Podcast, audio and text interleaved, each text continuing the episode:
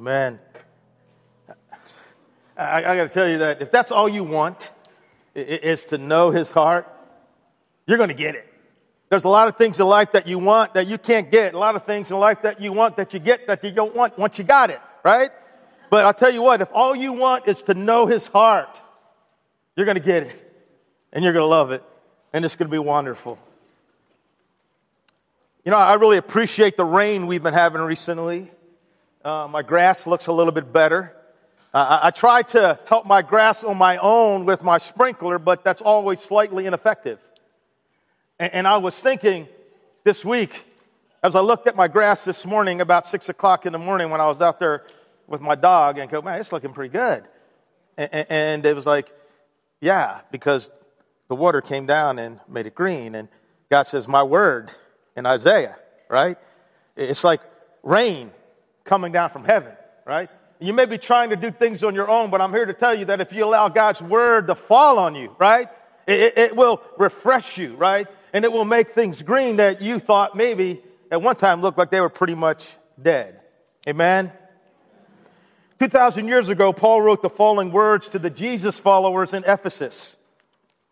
As a prisoner for the Lord, then, I urge you to live a life worthy of the calling you have received. Now, understand, every Jesus follower in this Jesus gathering has a calling. Turn to the person to your right and left to tell them, you have a calling. You, don't need to wait for it. You don't have to pray for it. You already have this calling that you receive from God. And how do we answer that calling? Well, part of it is in the next verses. Here's a calling. Here's living your life worthy of calling you receive. Be completely humble and gentle. Be patient, bearing with one another. Make every effort to keep the unity of the Spirit through the bond of peace. There is one body and one Spirit, just as we were called to one hope when we were called. One Lord, one faith, one baptism, one God and Father of all, who's over all and through all and in all. Make every effort to keep the unity of the Spirit through the bond of peace. Welcome to week six of the Summer of One, an 11 week series where we're unpacking several of the, the one another commandments that we find in the New Testament. Uh, commandments that, if we obey them, if we live them out, it will help us love one another in ways that will bring this Jesus gathering to complete unity, bring us the oneness so that the world will know that Jesus is the real deal, and the world will know that we really are his disciples. And so, the question that I think God is asking every one of us this morning in this Jesus gathering on July the 30th, 2017 is this Who are you one anothering? Who are you one anothering? Now, so far we've looked at serve one another, forgive one another, carry one another's burdens, and encourage one another. I think we all would agree those are good things. I, I think we all would agree that actually living those out would make Maple Grove a very appealing and compelling church to be a part of. And, and so, what I want to ask you guys to do, you see on your outlines, it'll pop up on the screen, is to give yourself a progress report. Um, uh, and, and, maybe this is God giving you the grade, right? On, on, on how you're doing the one another in, this Jesus gathering and serve one another. You know, uh, zero being you're cold as ice, man. You know, you wouldn't serve one another, anybody in this Jesus gathering if your life depended on you. Been there, done that, done your time, you're not serving anybody. Five would be on fire, burning hot. You don't have to do it on your notes, don't peek at your neighbor. you know, but what grade would you give yourself? What grade would you like to have? Anybody say, I like to have a two or one? How about forgive one another in this Jesus gathering? Is there someone you need to forgive? There's someone you need to seek forgiveness from? How, how are you doing? Remember, this is your progress report. Quit looking at your neighbor. I know you want to grade your neighbor, right? You know, it, it's not for that. Uh, carrying one another's burdens. Think there are any burdens in this room? Any hurt? Any sorrow? Any that you know about, but you're just too busy because you got your own things you want to do? What would you give yourself on carrying the burdens in this Jesus gathering. And how about encouraging one another? How are you doing with that? Are you encouraging people? You know, we have the back wall is our encourage one another wall. And I, I, I kind of want to encourage you every week to fill one of these out. And any, when you walk in during our response time after church, and the way it works is, you know, there's a sticky part to this note, okay? On the non sticky part, you write the person's name, okay?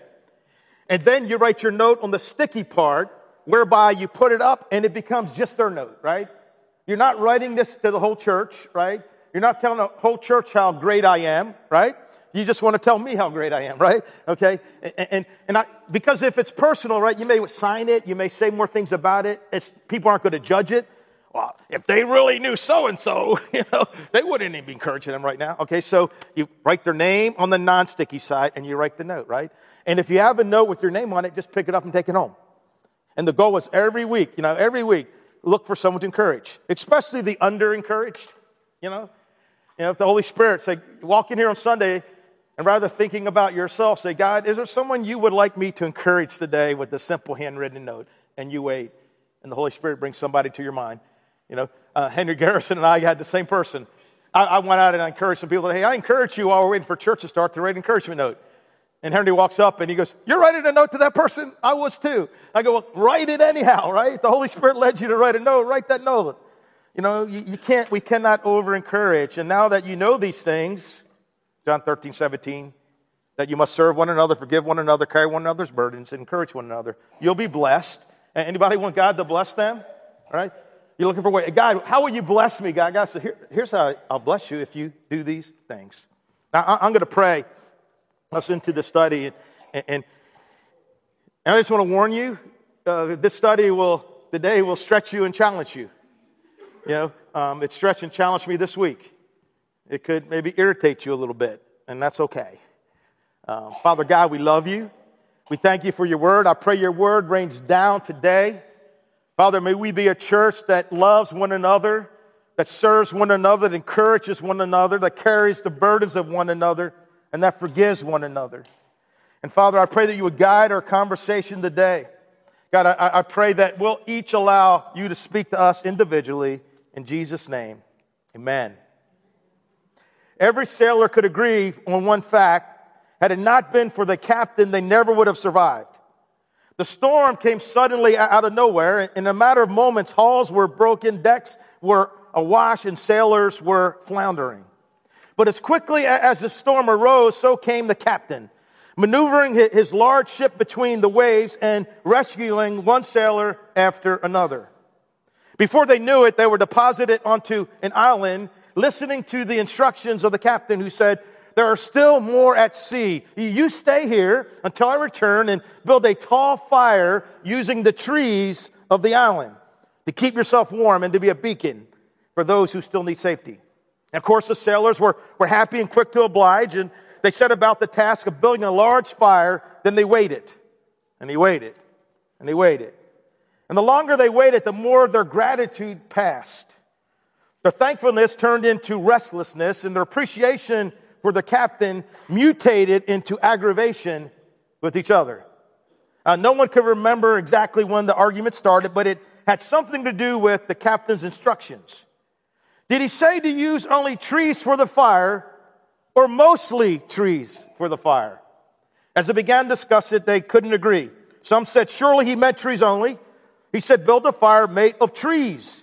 Others said a, a little brush and some grass and leaves won't hurt. He'll understand. Mostly trees won't hurt. Conversations led to opinion. Opinion led to discussion. Discussion led to dispute. Dispute led to debate. And soon debate led to division. And there were two fires on the island. There was the trees only fire and the trees mostly fire. And so peace returned to the island for a short time until dispute broke out in the trees only camp. One day in a conversation, someone said, I'm sure he wants us to use cypress trees only for this fire because when he told us to use trees, he gestured toward the cypress trees. Another said, Yeah, but when he said that, he was standing right next to an elm tree. So surely he meant it's elm trees only.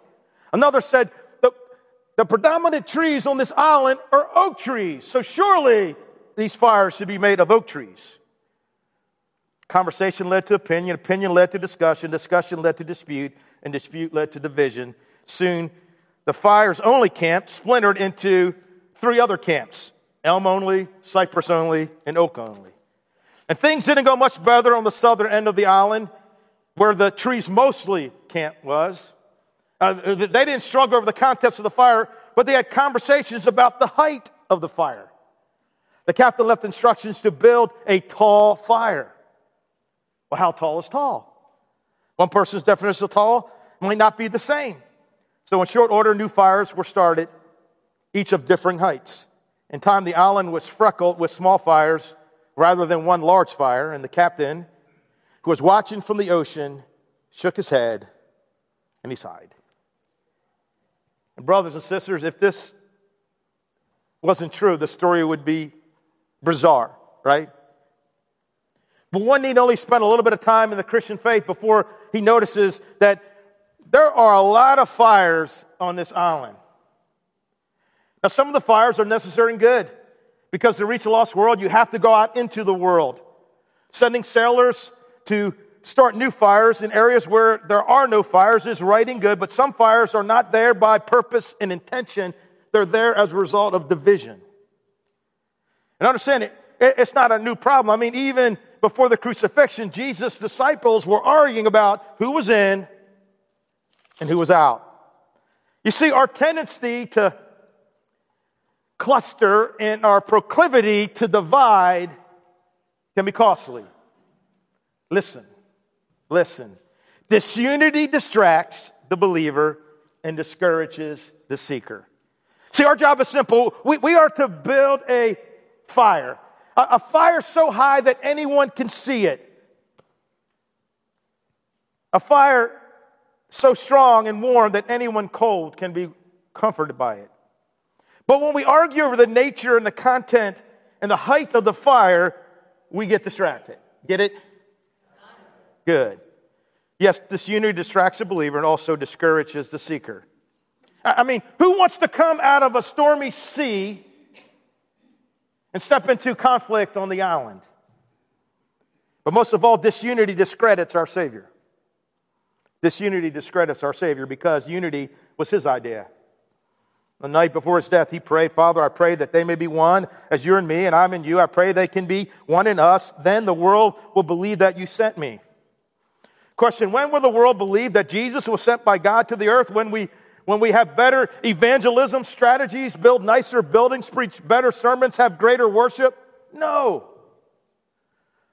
The world will believe that Jesus is the one when we learn to work and act as one. The world will believe that He is the one when we learn to work and act as one. Let's repeat that together on three. One, two, three. The world will believe that He is the one when we learn to work and act as one. Get it? Good. I, I, mean, seriously, if we are called to be dispensers of God's grace and love, cannot find a way to love each other, do you really think anyone still in the stormy sea wants to have anything to do with what we have? And you know, I wonder how many Christians in our world have walked past the faith, have walked past the Christ, have stayed in the stormy sea because they said, hey, if these people can't love each other, then I am not going to trust the love, this love that they are proclaiming. Guys, the stakes cannot get any higher. For that reason, the Apostle Paul urges us to make every effort to keep the unity of the Spirit through the bond of peace. And Paul uses a Greek term there that's hard to replicate in the English that means make every effort, keep on making every effort, never stop making effort. In other words, the garden of unity must be tended constantly.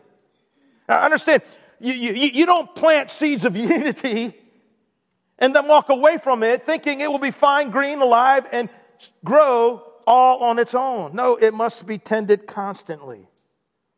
And Paul gives a prescription for this union, Romans 5 7. Accept one another then, just as Christ has accepted you. And listen, the context of that verse is important.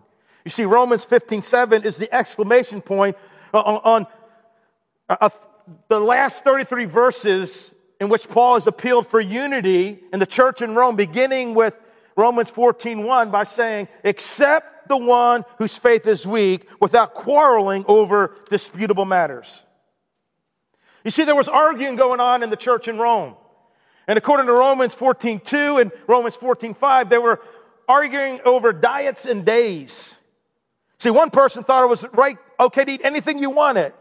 Uh, some other people thought, you know what, we should only be eating vegetables. And some people thought all days were the same. And some thought, you know what, no, there's certain special days that we should honor. You see, instead of having trees only and trees mostly people, they had days only and diets only people. We need to understand that the church in Rome was composed of two cultures. You have the Gentile culture, the Greek culture, and you had the Jewish culture. And the Jewish Christians brought with them 2,000 years of heritage. And part and parcel of that heritage were, was food and festivals. There were certain foods that they could eat and some they couldn't eat. And there were certain days that they were to set aside as special. And to the Gentiles, these things were a bit odd, if not unnecessary and foolish. So you can see how this kind of thinking is fertile soil to create problems, to grow division, and threaten the unity of the church. Bottom line, opinions become discussion, discussion becomes dispute, and dispute, unless something happens, will become division, and Rome will have two churches. Rome will have two fires. Therefore, Paul says, beginning in, in Romans 14.1, accept the one whose faith is weak without quarreling over disputable matters. And then his exclamation point again is, accept one another, then just as Christ has accepted you in order to bring praise to God. Now, in that discussion, not only do we have a powerful statement, hey, don't argue, but we have the acknowledgement that in the Lord's church, there are and will be matters of opinion, matters of preference. And that's important for us to understand if we want to have unity, right? Because all of us come from all kinds of different backgrounds, right? You know, we all come from different families of origin. We've had different life experiences. Understand, there are matters of doctrine and matters of opinion. There are matters of truth and matters of preference. You, you see, the Bible, it's not flat landscape where everything's of equal importance. Beneath the cross are issues of varying degrees of importance. There, there are hugely important things like Jesus is the Son of living God and Jesus died and buried and rose again from the dead and that we can have salvation in Him only. Important stuff. And then there's other stuff that's not so important like what you eat, and setting aside special days. So this morning, our focus is going to be in the biblical command to accept one another. Now, initially, I was just going to look at Romans 15 7 because it's kind of easier, right? But I decided, no, I need to expand it to all of chapter 14 through chapter 7. And I encourage you, if you have a Bible or your Bible app, you know, turn there. We'll be camping out there. And in these verses, we're going we're going to see in these verses seven principles that will help us to live out God's command to accept one another. Now, now a few things keep in mind as we, Uh, uh, uh, before we launch into this. Number one, this command to accept one another is about acceptance among Jesus followers in the church. And yes, we want Maple Grove to be the kind of church where those who are still lost in a stormy sea feel both welcomed and accepted and loved and cared for. But Paul's not talking about accepting them here. You see, this one another, like every one another, is dealing with how we treat each other in the church. It's about oneness in the church. Number two, it, if something is wrong in God's word, we are commanded to judge such things in the church. But if it's based on opinions and preferences, we're commanded not to judge. Unfortunately, I think more people divide today in churches over opinions and preference than over doctrine and truth. Number three, a, a weak believer is the one who hasn't fully grasped the extent of his freedom in Christ and whose conscience is thereby bothered by lifestyle choices and preferences that don't really matter in the long run. Number four, a strong believer is the one who can exercise his freedom in Christ with a clear conscience. And number five, anybody who understands the principle of the weaker brother is no longer the weaker brother. Right? You can't say, well, you have to do what I want because I'm the weaker brother and it offends me. Well, you understand the principle. Guess what? You're no longer the weaker brother. Let's do this. Principle number one do not judge others based on personal opinions. You see, the weak Christians, those who clung to the law were condemning the strong believers, those who enjoyed their freedom. And the strong Christians were despising the weaker ones. So Paul tells both groups, chill out, stop judging each other, accept him whose faith is weak without passing judgment on disputable matters. And the word accept means to take to oneself, to receive joyfully, positively, kindly, to welcome into one's heart in the spirit of affection and true fellowship. So Paul is addressing the strong believers and he tells them, avoid judging those who are not as mature in their understanding about God making all foods clean. See, the bottom line is, is we're not only to allow others the freedom to hold their opinions that are different than ours, but we are to accept them joyfully, kindly, positively, in spite of those differences. And listen, the key to understanding this discussion of Paul's is the phrase disputable matters. Now, this word means a thought or an opinion. It's those gray areas of the Christian faith. You see, there's really three categories in God's Word things that are wrong, things that are right, and issues of freedom and preference. And listen, unless God regulated it, spoke about it, commanded it, we cannot control or judge it in the life of another believer. If God has not regulated it, spoken against it, commanded it, we cannot control it or judge it in the life of another believer. Get it? Good. Look at verse 2. One man's faith uh, allows him to eat everything, but another man's faith is weak, eats only vegetables. Again, probably referring to Gentiles who got saved and thinks he can eat anything he wants, while the Jewish convert has been raised on the Old Testament dietary laws and he wants to avoid any possibility of dishonoring God by eating some food that may have been sacrificed to an idol and therefore is not kosher. Now, verse 3 helps us to see that the real problem has nothing to do with food. Instead, it's an acceptance issue. Look at the next verse. The man who eats everything must not look down on him who does not. And the one who does not eat everything must not condemn the man who does, for God has accepted him. You know, Paul say, you're both messing up. What's going on is those who loved eating pork chops were looking down on the ones who wouldn't eat a pork chop. And the veggie only people were condemning the meat eaters. They're both building fires. And the phrase look down on is a strong phrase. It means to utterly despise and regard as nothing. Have you ever looked down on someone because they didn't have the same opinion of, as yours about something? And the word condemn refers to the punishment reserved for those who have broken God's law. And listen, when we condemn, we make assumptions that are exaggerated, are erroneous, and even damaging to a person's character. Well, they're just not as spiritual as I am. They're just not as good as Christian. They don't love God as much as me. They may not even be Christian. They're just sinners, all because we disagree on matters of opinion. Okay, here's the bottom line both groups are threatening the unity of the church because they've taken a disputable matter and they turned it into a moral and spiritual issue. And they're either condemning or despising each other rather than accepting each other joyfully, positively, and kindly. And notice the key phrase in the end of verse 3 For God has accepted him. Uh, don't judge people's opinions because God has accepted. Accepted who? Both the meat eater and the non meat eater. You see, there's grace in the gray areas. Amen? I mean, don't you love God's grace? Man, I sure do. And I think you and I need to, need to do more than love it. Uh, we need to give it, we need to show it. Accept him whose faith is weak without passing judgment on disputable matters. Now, that's pretty easy for us to do when it comes to food, right? Because that's far removed from our culture. So, what I want to do right now is bring this a little closer to home so that we really can become a church who accepts one another and avoids passing judgments in disputable matters. You know those matters of opinion, preference that we face in the church today? And you know why this is so important? Here's what I posted on my Facebook on, on yesterday morning.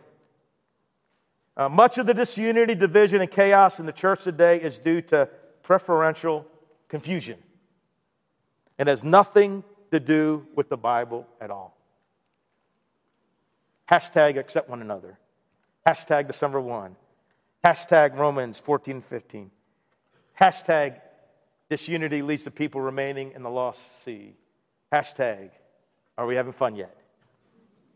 And here's a partial list I came up with the help of my Facebook family of disputable matters. Of matters of opinion and preference that believers disagree on and sometimes disagree unchristianly, if that's a word, on today. Now, some of these topics are non starters for you. You're like, eh, I don't care. And some, to be honest, may get your heart racing a little because you hold strongly to your opinion. Nevertheless, the principle still stands that we're called to accept one another, to respect one another's freedom in matters of opinion, and welcome them joyfully, positively, and kindly whenever we disagree on disputable matters. And here's the deal. Anytime that we're attempting to bind another believer to our understanding, to our opinion, we better be able to point to a scripture, book, chapter, and verse, right, to support our position. Okay, brace yourself. Here's a list of some things that are disputable matters in the church today. Matters of opinion and preference that often lead to conversations. Conversations that lead to discussions. Discussions that lead to disputes. Disputes that lead to debate. Debates that lead to division, that lead to fires. Here we go. Matter of opinion. Worship style. That's a matter of opinion. Do you have drums? Do you have hymns only? Matter of opinion. Politics. Matter of opinion. Oh my gosh. You know, are, are we showing our ugliness as Christians with political posts today, right, on Facebook? Oh my goodness. How can you can't be a Christian if you're a Republican? You can't be a Christian if you're a Democrat. Anybody that voted for him is not a Jesus follower. Anybody that did vote for him is not a Jesus follower. It's a matter of opinion. Parenting. How about schooling of our kids? Should be homeschool, public school, or Christian school, right? Matter of opinion. Secular music, should you listen to it or not listen to it? Obviously, we're not free to listen to music that's vulgar and, and, and says terrible, hateful things, but how about not working on Sunday? How about you have to dress a certain way to go to church to show God respect, right? Scripture just says dress modestly, right? You know, dress modestly.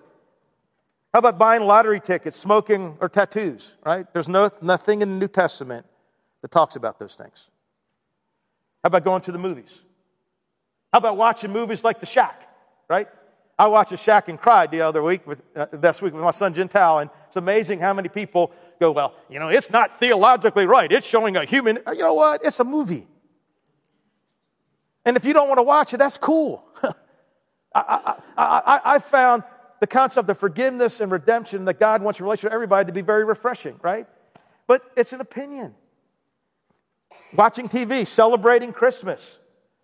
We don't know when his birthday was. How about Halloween? Oh my goodness. I can't tell you how, how many years I condemn Christians for celebrating Halloween. When Halloween came around, I always do a lesson. It's satanic, satanic origins. You know, how, how can you do these things? Our Bible college was going to have a pumpkin carving you know, competition when I was in college. Guess who stopped it?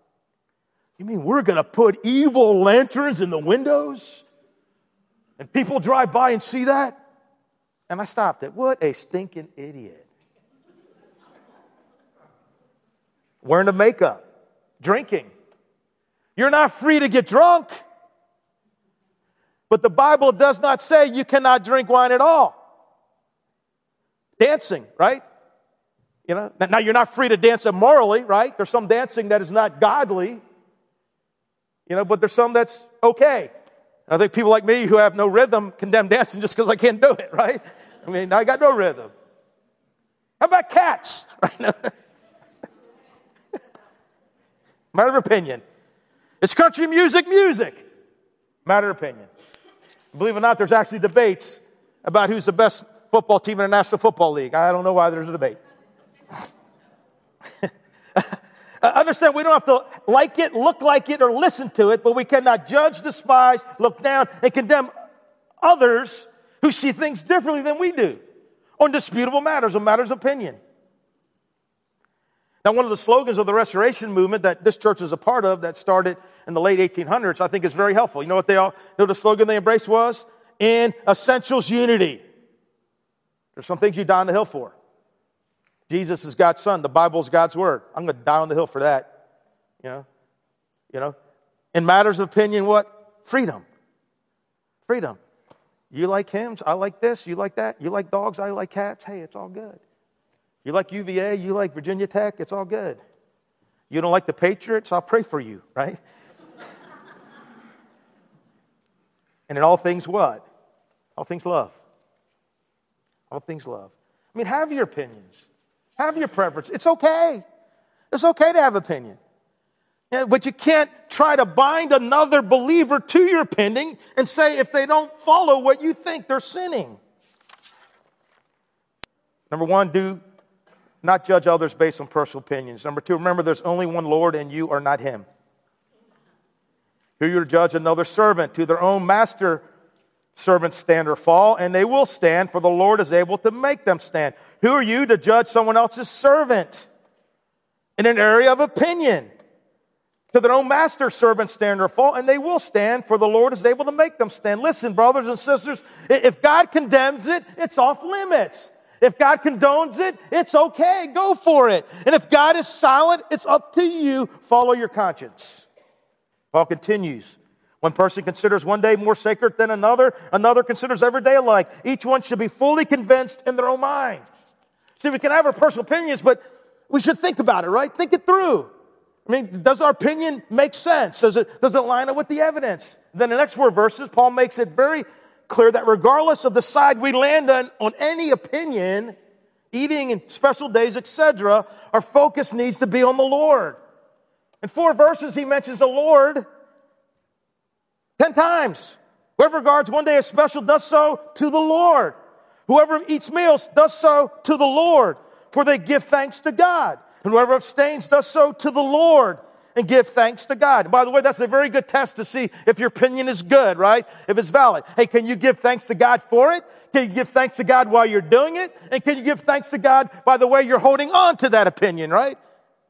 For none of us lives for ourselves alone, and none of us dies alone. If we live, we live for the Lord. If we die, we die for the Lord. So whether we live or die, we belong to the Lord.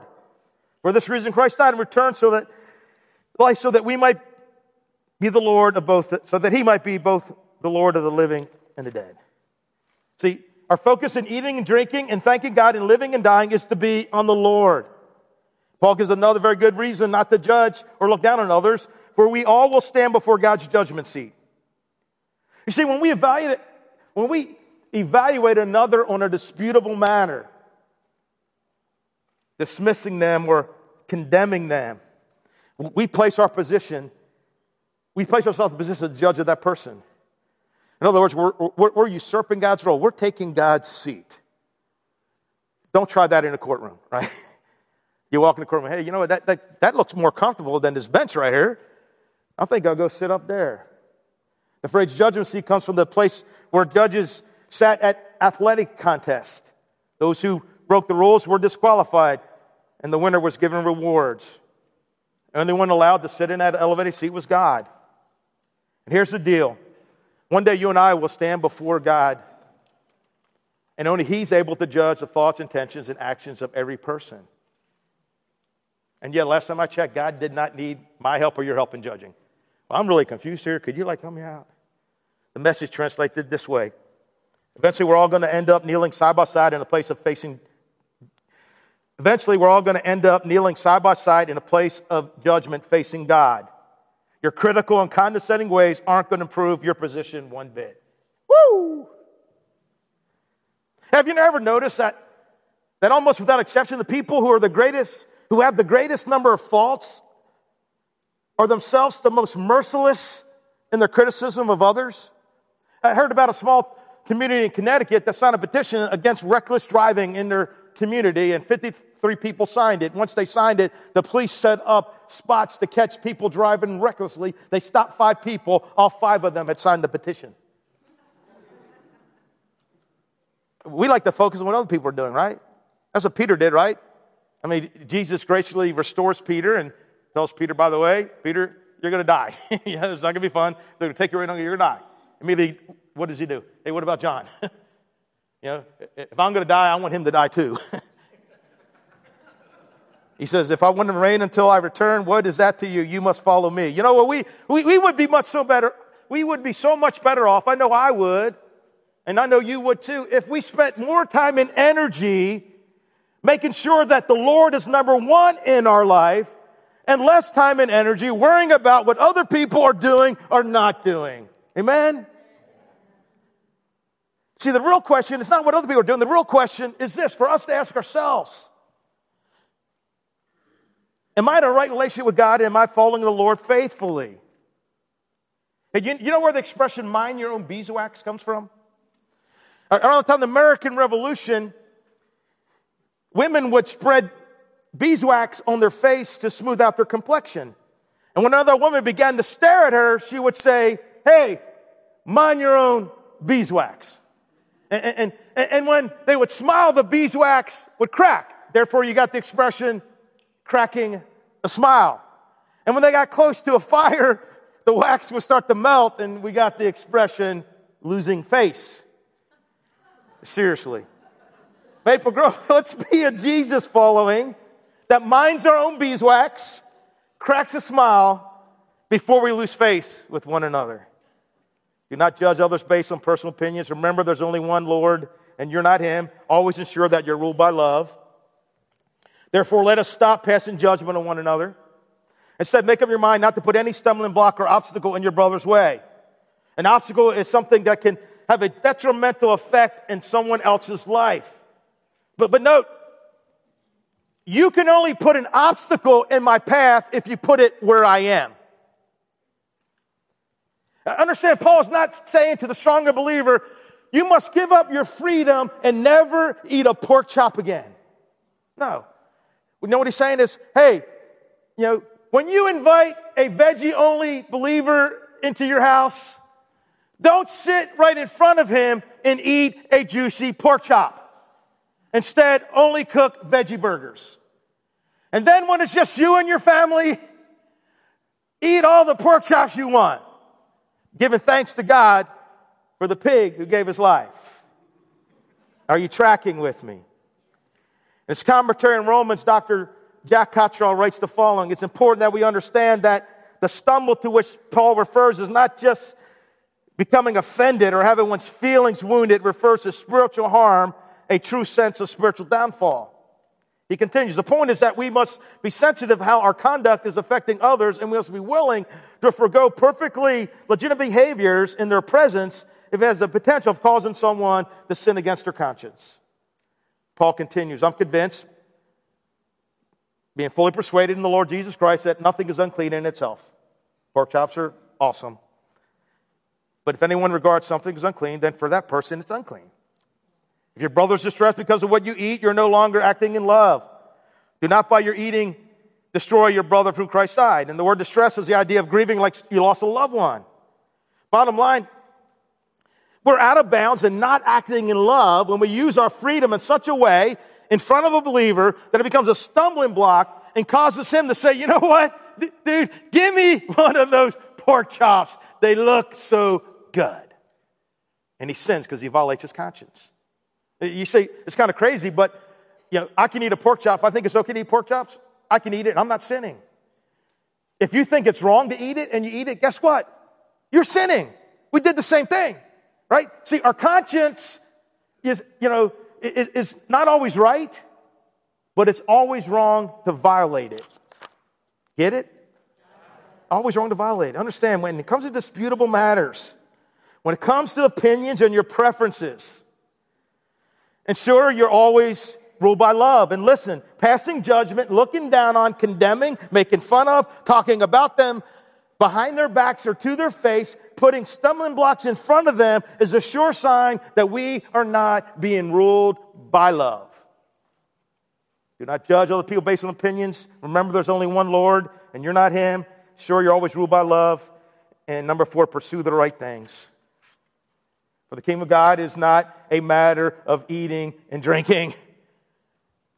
It's not about pork chops. It's not about vegetables. It's not about worship styles. It's not about your preference in this area or that area.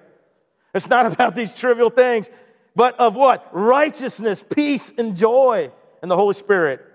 Because anyone who serves Christ in this way is pleasing to God and receives human approval. See, the kingdom of God equals the reign or rule of God in our heart. In the New Testament areas, that, that's the church. Question When outsiders observe God's church, what characteristics should they immediately see as a demonstration of God's reign and rule in the earth? What is the primary evidence that God is truly reigning in the heart of the Christian and in the midst of his church? I mean, what can a Christian do to show the world what the kingdom of God is all about. And you know what? It's no wonder that so many people have nothing good to say about Christians in the church.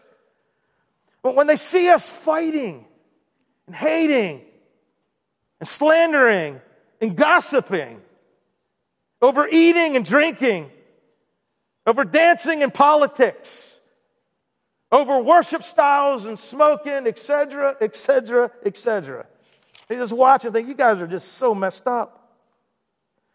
I mean, seriously, are, are rules about external things like food and drink, are they the essence of the kingdom of God?